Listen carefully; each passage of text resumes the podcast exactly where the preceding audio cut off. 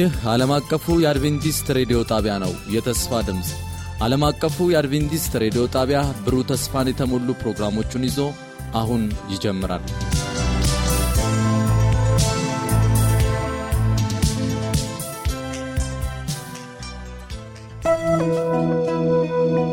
ወደ መሠዊያው መመለስ ወደ መሠዊያው መመለስ ለቤተሰቦቻችንና ለግል መንፈሳዊ ሕይወታችን መታደስ ወደ መሠዊያው መመለስ በሚል ርዕስ ከየካቲት አንድ እስከ የካቲት 30 የጸሎትና የመነቃቃት መልእክቶች በተለያዩ ተናጋሪዎች አዘጋጅተናል። የተከበራችሁ አድማጮቻችን ይህንን ፕሮግራም በመከታተል ታላቅ የሆነውን መንፈሳዊ መነቃቃትና በረከት እንድትካፈሉ እናደማችኋለን። ወደ መሠዊያው መመለስ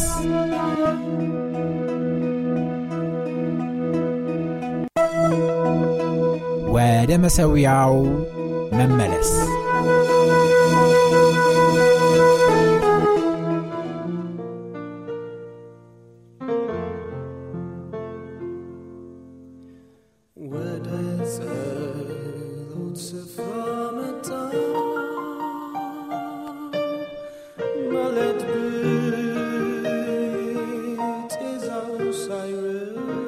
የተወደዳችሁ የእግዚአብሔር ወገኖች ዛሬ በዚህ ሰዓት በፊታችሁ ሁኜ እግዚአብሔር ቃሉን እንድገልጥ እድልና ጊዜ ስለሰጠኝ የአምላካችን የአባታችን የእግዚአብሔር ስም የተመሰገነ ይሁን። እናንተንም በክርስቶስ ሰላምታ የጌታ ጸጋ ይብዛላችሁ፣ ሰላም ይስጣችሁ ልላችሁ እወዳለሁ። ይህም ፕሮግራም የምትከታተሉ በሙሉ ይህንን ቃል ስናጠና ሳለ ከዘመናት በፊት ጌታችን ኢየሱስ ክርስቶስ በቃሉ ጽፎ ያስቀመጠው ለእኛና ለመዳናችን የሆነን ዘንድ ተመልሰውም ሊድኑ ለሚፈልጉ ሁሉ በረከት የሆን ዘንድ ቃሉን እግዚአብሔር አስቀምጧል። ይህን ቃል በእግዚአብሔር ፊት ሆነን ስንከፍትና ስናነብሳለ መጀመሪያ እግዚአብሔርን መለመን ያስፈልጋል። ያለ እግዚአብሔር ኃይልና ማስተዋል፣ ያለ እግዚአብሔር ጥበብ ቃሉን ልንረዳው በጭራሽ አንችልም። አጭር ጸሎት እናድርግና ወደ ቃሉ እንሄዳለን። እንጸልይ። ምረትህ ቸርነትህና በረከትህ ትናንትናም ዛሬም ነገም ለዘላለም ሕያው ሆኖ የሚኖር ቅዱስና የተፈራህ የዘመናት አምላክ ጌታችን ኢየሱስ ክርስቶስ ስላደረገልን በረከት ስላደረገልን ቸርነት ምረት ስምህ ለዘላለም የተባረከ ይሁን። በፊትህ ደግሞ እግዚአብሔር አምላክ ሆይ ቃልህን እንከፍታለን።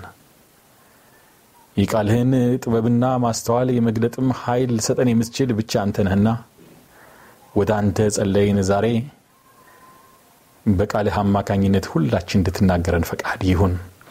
ሕይወታችን ተረከብ፣ ጥበብን ስጠን፣ አትለየን። ይህን ስንጠይቅ ስለ እኛ ሲል በቀራኒዮ መስቀል በሞተው በጌታችንና በመድኃኒታችን በኢየሱስ ክርስቶስ ስም ለጸሎታችን ስማን፣ አሜን። ዛሬ ከእናንተ ጋር አብሬ ላያው የምፈልገው የእግዚአብሔር ቃል ወደ መሠዊያው መመለስ በሚል ርዕስ ይሆናል። በዮሐንስ ወንጌል ምዕራፍ 4 ቁጥር 23 ላይ ሄደን መጽሐፍ ቅዱስን በምናነብበት ጊዜ እንደዚህ የሚል የእግዚአብሔር ነገር በዛ ስፍራ ተጽፎ እናያለን። ነገር ግን በእውነት የሚሰግዱ ለአብ በመንፈስና በእውነት የሚሰግዱበት ጊዜ ይመጣል፣ አሁንም ሆኗል። አብ ሊሰግዱለት እንደዚህ ያሉትን ይሻልና። በኢየሱስ ሕይወት ውስጥ ማንም ክርስቲያን ሊረዳው የሚገባው የመሠዊያው እውነታ ነው። ስለ መሠዊያ ስናስብ መሠዊያ የሚለው ቃል እግዚአብሔር ከሕዝቦቹ ጋር የሚገናኝበት ሕዝቦቹም ያላቸውን በፊቱ የሚያቀርቡበት የፈለጉትን የሚጠይቁበት እግዚአብሔርም ዕለት ዕለት የሚጠብቀው ስፍራ ነው። ሰዎች ያንን ስፍራ እንዲሹና በዛ እግዚአብሔር በፈቀደውና ባስቀመጠው ስፍራ እንዲቀመጡ ይፈልጋል።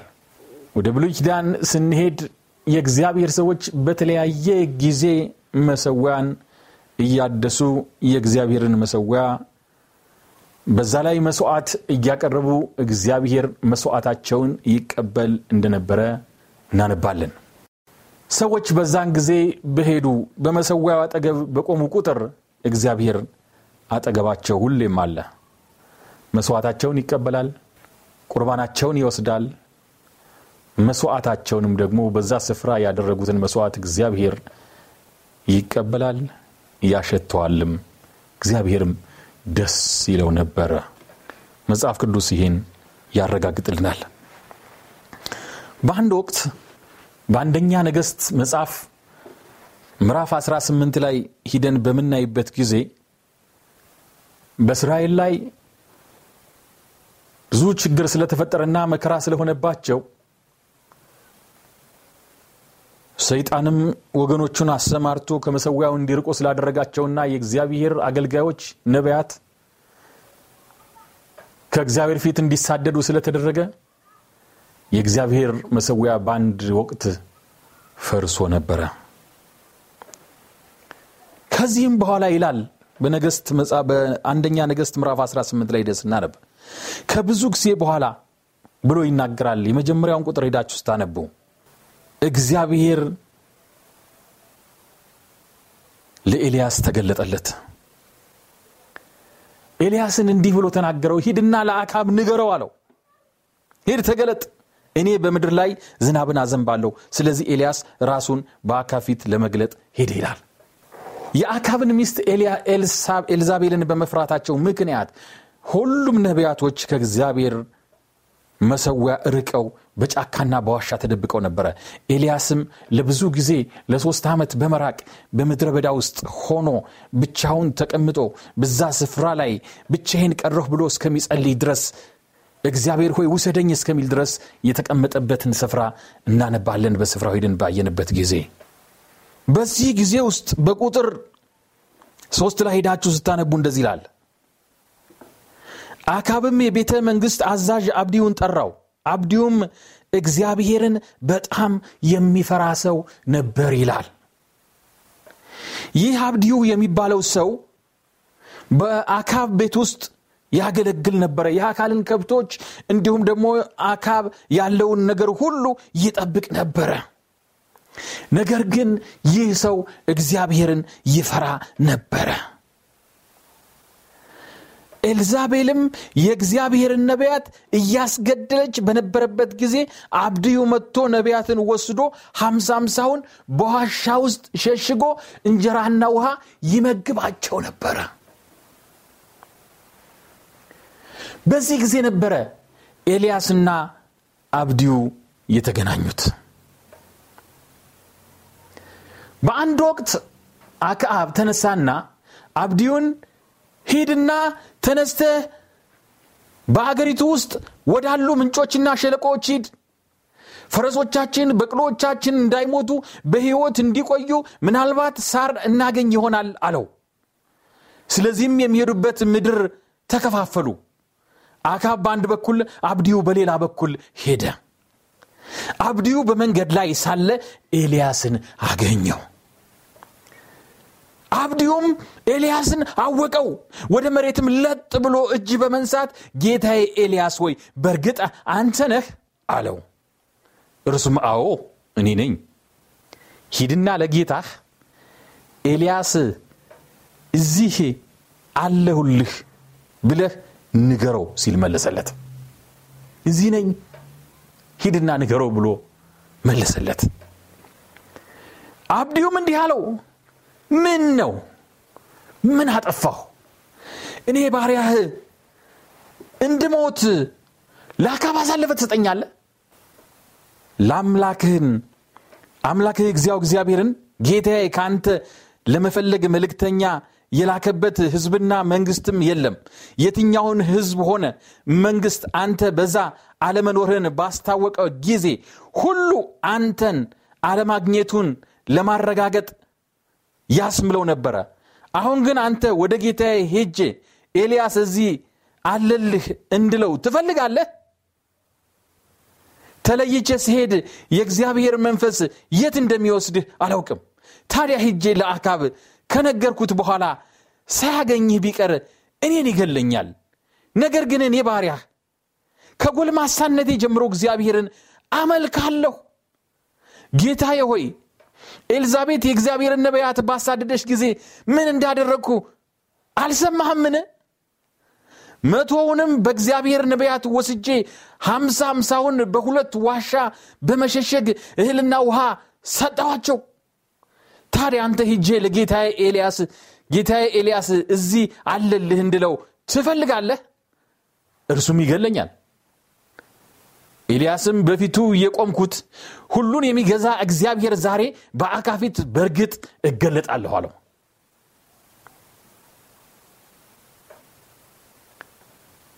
ለአብዲው ይሄን ቃል ካረጋገጠለት በኋላ ኤልሳ ከአካብ ጋር የሚገናኝበትን ጊዜ ወሰነ። ቦታም ተወሰነ። ያ ስፍራ የቀርሜሊዮስ ተራራ ነበረ በቀርሜሊዮስ ተራራ ደግሞ የእግዚአብሔር መሰዊያ ነበረ። የእግዚአብሔር አገልጋዮች የእግዚአብሔር ካህናት ጌታ ኢየሱስ ክርስቶስን የሚያመልኩ እግዚአብሔርን የሚሰሙ ሰዎች የሚሰበሰቡበት ቃል ኪዳናቸውን የሚያድሱበት መስዋዕታቸውን የሚያቀርቡበት እግዚአብሔር መስዋዕቱን የሚቀበልበት ስፍራ ነበረ። የመገናኛቸው የአካብና የኤልያስ ዋና ስፍራ ቀርሜሎስ ተራራ ነበረ። ስለዚህ ኤልያስ እንዲህ ብሎ ነገረው። ስለዚህ አብዲዮ ሄዶ ይህንኑ ለአካብ ነገረው። አካብም ኤልያስን ለማግኘት ሄደ። ኤልያስም ባየው ጊዜ እስራኤልን የምታውክ አንተ ነህ አለው። ኤልያስም መልሶ እንዲህ አለ። አንተና የአባት ቤት እንጂ እኔ እስራኤልን አላወቅሁም የእግዚአብሔርን ትእዛዝ ተዋችሁ በዓልን ተከተላችሁ ጣዖትን አመለካችሁ ሁሉንም ህዝቡ በቀርሜሎስ ተራራ እንዲገናኘን ለመላ ለእስራኤል ጥሪ አድርግ። ከኤልዛቤልም ማዕድ የሚቀበሉትን አራት መቶ ሀምሳውን የበዓል ነቢያት አራት መቶውንም የአሸራ ነቢያት አምጣቸው ብሎ ትእዛዝ ሰጠው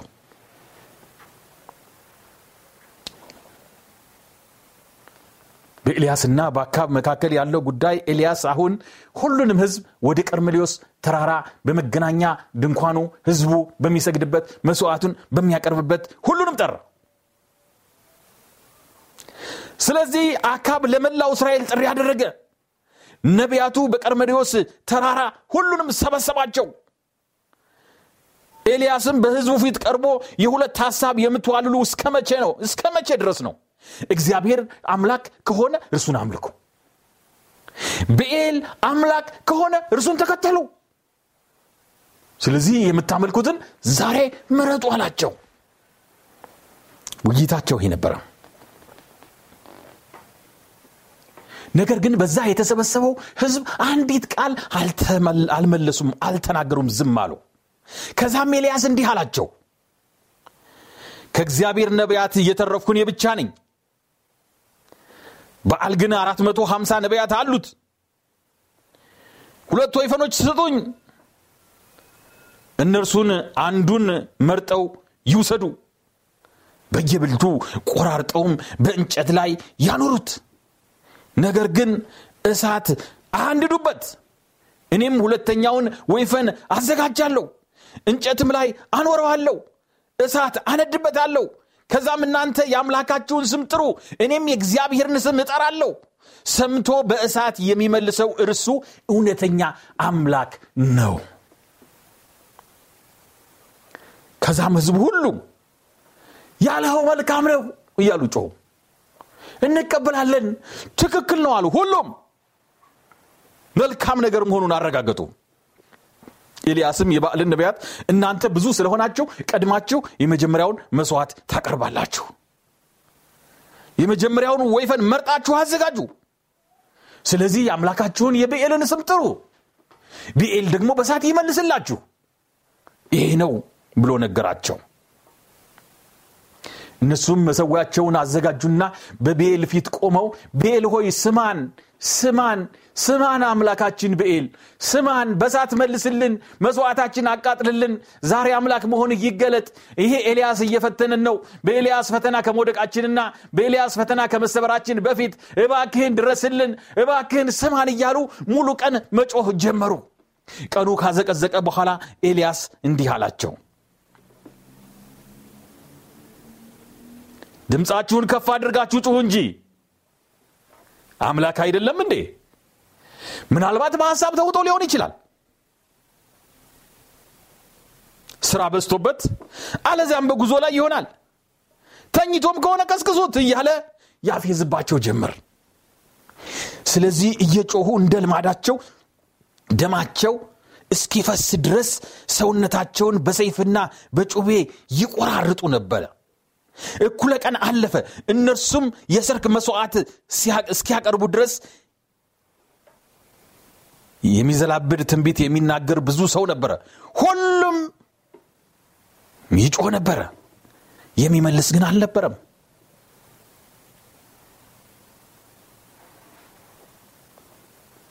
የሚመልስ ማንም አልነበረም። አልሆነም። ቀኑ አለቅ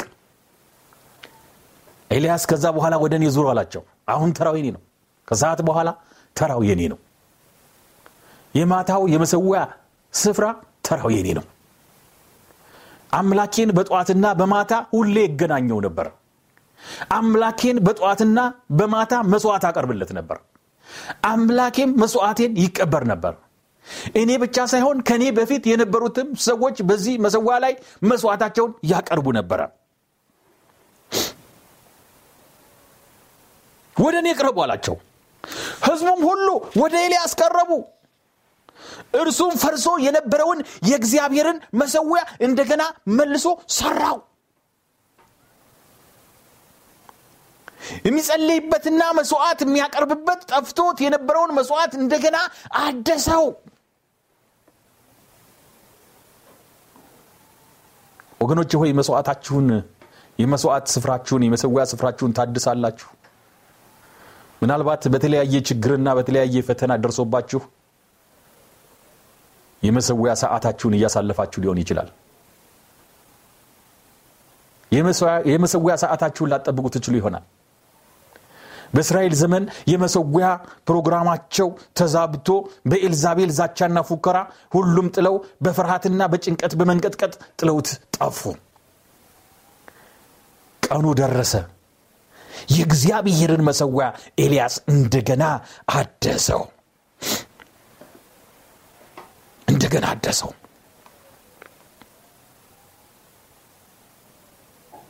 ህዝቡ ሁሉ ወደ ኤልያስ በቀረበ ጊዜ የእግዚአብሔርን መሰዊያ እንደገና ካደሰ በኋላ ኤልያስ እንደዚህ አለ። ከዚህም ኤልያስ ስምህ እስራኤል ይባላል ተብሎ የእግዚአብሔር ቃል በመጣለት በያዕቆብ ልጆች ነገድ ቁጥር ልክ አስራ ሁለት ድንጋይ ወስዶ በድንጋዮችም የእግዚአብሔርን ስም መሰዊያ ሰራ በእግዚአብሔር ስም መሰዊያ ሰራ። በመሰዊያውም ዙሪያ ሁለት ቁና እህል የሚይዝ ጉድጓድ ቆፈረ እንጨት ረበረበ በወይፈኑም ስጋ በየብልቱ ቆራረጠ። ከቆራረጠ በኋላ በእንጨቱ ላይ አኖረው። ከዛም ውሃ በአራት ጋን ሞልታችሁ በመስዋዕቱና በእንጨቱ ላይ አፍስሱ አላቸው። ደግሞም እንደገና ጨምሮ አላቸው። እነርሱም ጨመሩ ሶስተኛም ጨመሩበት ጨምሩበት ሲል አዘዛቸው። እነርሱም ሶስተኛ ጊዜ ጨመሩ ውሃውን በመሰዊያው ዙሪያ ፈሰሰ ጉድጓዱን ሞላው። የሰርክ መስዋዕት በሚቀርብበት ጊዜ ይላል። ወገኖች ሆይ የሰርግ መስዋዕት የሰርክ መስዋዕት በሚቀርብበት ጊዜ ኤልያስ ወደ መሰዊያው ቀረብ ብሎ እንዲህ ሲል ጸለየ። የአብርሃም የይስሐቅ የእስራኤል አምላክ እግዚአብሔር ሆይ አንተ የእስራኤል አምላክ ሆነህ እኔም የአንተ አገልጋይ መሆኔን ይህን ሁሉ በትእዛዝህ እንዳደረግኩ ዛሬ ይታወቅ። ይህ ህዝብ አንተ አምላክ እግዚአብሔር እውነተኛ መሆንህን ልባቸውን የመለስከው አንተ መሆንህን ያውቁ ዘንድ እባክህ ስማኝ። እግዚአብሔር ወይ እባክህ መልስልኝ። ከዛም የእግዚአብሔር እሳት ወርዳ መስዋዕቱን እንጨቱን ድንጋዩን አፈሩን ፈጽማ በላች። በጉድጓዱ ውስጥ ያለውንም ውሃ ላሰችው ህዝቡም ሁሉ ይህን ሲያዩ በግንባራቸው ተደፍተው አምላክ እግዚአብሔር እርሱ እውነተኛ ነው። እግዚአብሔር እርሱ እውነተኛ አምላክ ነው አሉ። ተወደዳችሁ ወገኖች ሆይ ኤልያስ መሰዊያውን አደሰ በመዝሙረ ዳዊት ምዕራፍ 46 ቁጥር 10 ላይ ሲናገር እንደዚህ ይላል እረፉ! እኔም አምላክ እንደሆንኩ እወቁ! በምድርና በሰማይም በአሕዛብ ላይም ከፍ ከፍላለሁ ይላል። እወቁ! እኔ እግዚአብሔር መሆኔን አስተውሉ። እግዚአብሔር መሆናቸውን እነዚህ ህዝቦች አስተውለዋል። ዛሬም የሚመክራችሁ የምነግራችሁ ወገኖች ወይ እግዚአብሔር መሆኑን እንወቅ። እረፉ ይላል። እንረፍ እግዚአብሔር እንደሆነ እንወቅ። እግዚአብሔር ከፍ እንዳለ በአሕዛብ ላይ ከፍ አለ እግዚአብሔር በእስራኤል ላይ ከፍ አለ እግዚአብሔር በኤልዛቤል ላይ ከፍ አለ እግዚአብሔር በአሃብ ላይ ከፍ አለ እግዚአብሔር ምክንያቱም እግዚአብሔርን ኤልያስ ያውቀው ነበር። ለዚህም ነው በቢኤል ላይ ሲያሾፍና ሲቀልድ የነበረው። እግዚአብሔር እግዚአብሔር እንደሆነ ያውቀው ነበር። ስንቶቻችሁ እግዚአብሔርን ታውቃላችሁ? ስንቶቻችሁ እግዚአብሔርን ታስተውላላችሁ? ወገን ሆይ እርሱም በዛ ሊከሰተው ወደ ሌላ ስፍራ በሩቅ ሄደ ይላል። ወዳሉት መንደሮች ሄደ ይላል ኢየሱስን። በዛም እንዲህ አላቸው መጥቻለሁ አላቸው ኢየሱስ በአንድ ወቅት። ኢየሱስ ይህን ብሎ ነበረ። ወገኖች ሆይ ለዚህ ነው ዛሬ ጊዜው ደርሷል ይለናል። ነገር ግን በእውነት የሚሰግዱበት ለአብ በመንፈስ በእውነት የሚሰግዱበት ጊዜ ይመጣል። አሁን ሆኗል። አብም ሊሰግዱለት እንደዚህ ያሉትን ይሻል። ወገኖች ሆይ መሰዊያችን የፈረሰን ሰዎች ሁሉ ልንጸልይ ያስፈልጋል ነገር ግን በእውነት የሚሰግዱበት ለአብ በእውነት የሚሰግዱበት ጊዜ ይመጣል ሲል ዛሬ ነው እያለ ነው ኢየሱስ ክርስቶስ። አሁን ነው መሰዊያው የሚታደሰው። አሁን ነው ጊዜ ቀጠሮ አያስፈልግም። አብን በቀጠረውበት በዛው ሰዓት ነው ወደ ቀርመሊዮስ ተራራ የወሰደው። ወደ ሌላ ስፍራ አልሄደውም። ስለዚህ ጊዜ ማጥፋት አያስፈልግም። የመሰዊያ ሰዓታችን እናድስ የጠዋቱ እና የማታው የመሰዊያ ጊዜ ይታደስ። እግዚአብሔር በዛ ይክበር። እግዚአብሔር በዛ ስፍራ ይንገስ። እግዚአብሔር በዛ ስፍራ ይታይ። እግዚአብሔር በዛ ስፍራ ምስክር ይሁን ለሚመጣው ለሚታየው ሰው ሁሉ ይሄ ነው የሚያስፈልገው ወገኖች ወይ ይሄ ነው የሚያስፈልገው። በዚህ ስፍራ ስንሆን እግዚአብሔር ቸርነቱን ያበዛልናል። መሰዊያችን እንስራው ወደ መሰዊያችን እንመለስ። ምናልባት ከዚህ በፊት መሰዊያ ያልሰራን የጸሎት ጊዜ የሌለን የጸሎት ልምምድ የሌለን በጠዋትና በማታ የማንጸልይ ሰዎች ወደ እግዚአብሔር የማንቀርብ ሰዎች ካለን ዛሬ እንጀምረው ጸሎት ትንፋስ ነው። ጸሎት ከእግዚአብሔር ጋር መገናኛ መሰላል ነው። ጸሎት የችግሮቻችን መፍትሄ ነው። ጸሎት የመኖራችን ምክንያት ነው። እስትንፋሳችን እያንዳንዷ ነገር የእግዚአብሔርን ነገር የምትገልጽበት ሰዓት ነው። በረከቱንም ልመናውንም ቸርነቱንም ምስጋናውንም የምናቀርብበት የመሰዊያው ሰዓት ነው። መሰዊያችን ሲቃጠል መስዋዕታችን ሲቃጠል ያን ጊዜ ለእግዚአብሔር ምስጋና እናቀርባለን። መስዋዕቱ ከመቃጠሉ በፊት እግዚአብሔርን በልመና እንደርሰዋለን። መጀመሪያ እናመሰግነዋለን። ሁለተኛ እግዚአብሔርነቱን እንገልጻለን። ሶስተኛ መስዋውን አድሰን ነው የገባ ነውና እግዚአብሔር በዛ ስፍራ እንዲገኝ እንጋብዘዋለን። መስዋዕታችን ሲቀበል ደግሞ እግዚአብሔር እናመሰግነዋለን ስለዚህ ነው ምናልባት ከዚህ መሰዋ የራቃችሁ ሰዎች ከዚህ የጸሎት ስፍራ ከዚህ የጸሎት ቦታ ከጓዳችሁ የራቃችሁ ሰዎች ወደ ጓዳችን እንመለስ ወደ እግዚአብሔር እንመለስ። በዛ እንግባ። እግዚአብሔር ይክበር። በእስራኤል ሁሉ ይታይ በአሕዛብ ዘንድ ይታይ በጎረቤታችን ይታይ በሰፈራችን ይታይ በእኛ ህይወት ይታይ በልጆቻችን እግዚአብሔር ይታይ በቤታችን ይታይ። እግዚአብሔር ይገለጽ። እግዚአብሔር ሰዎች እግዚአብሔር ነው ይበሉ። በኔና በእናንተ በሚሆነው ነገር እግዚአብሔር ደግሞ እሱን ያደርገዋል ወገኖች ሆይ ይህንን እንድናደርግ እግዚአብሔር ከኔና ከእናንተ ይፈልጋል ይህን ነው ዛሬ እግዚአብሔር የሚፈልገው። ስለዚህ አባታችን እግዚአብሔርን ልለምነው ያስፈልጋል። ስለዚህ እንዲህ ይላል እግዚአብሔር በእውነት ወደ እግዚአብሔር እንቅረብ። እግዚአብሔር ይሰማናል። ጊዜውም አሁን ነው። በዚህ ሰዓት በእግዚአብሔር ፊት ስንሆን ጌታ እያደመጠ ነው። ወደ እሱ ስንቀርብ ወደ መሰዊያው ስንሄድ እግዚአብሔር መስዋዕቱን ይወስዳል። ይህን ማድረግ እንድንችል እግዚአብሔር በጸጋው ሁላችን ይርዳን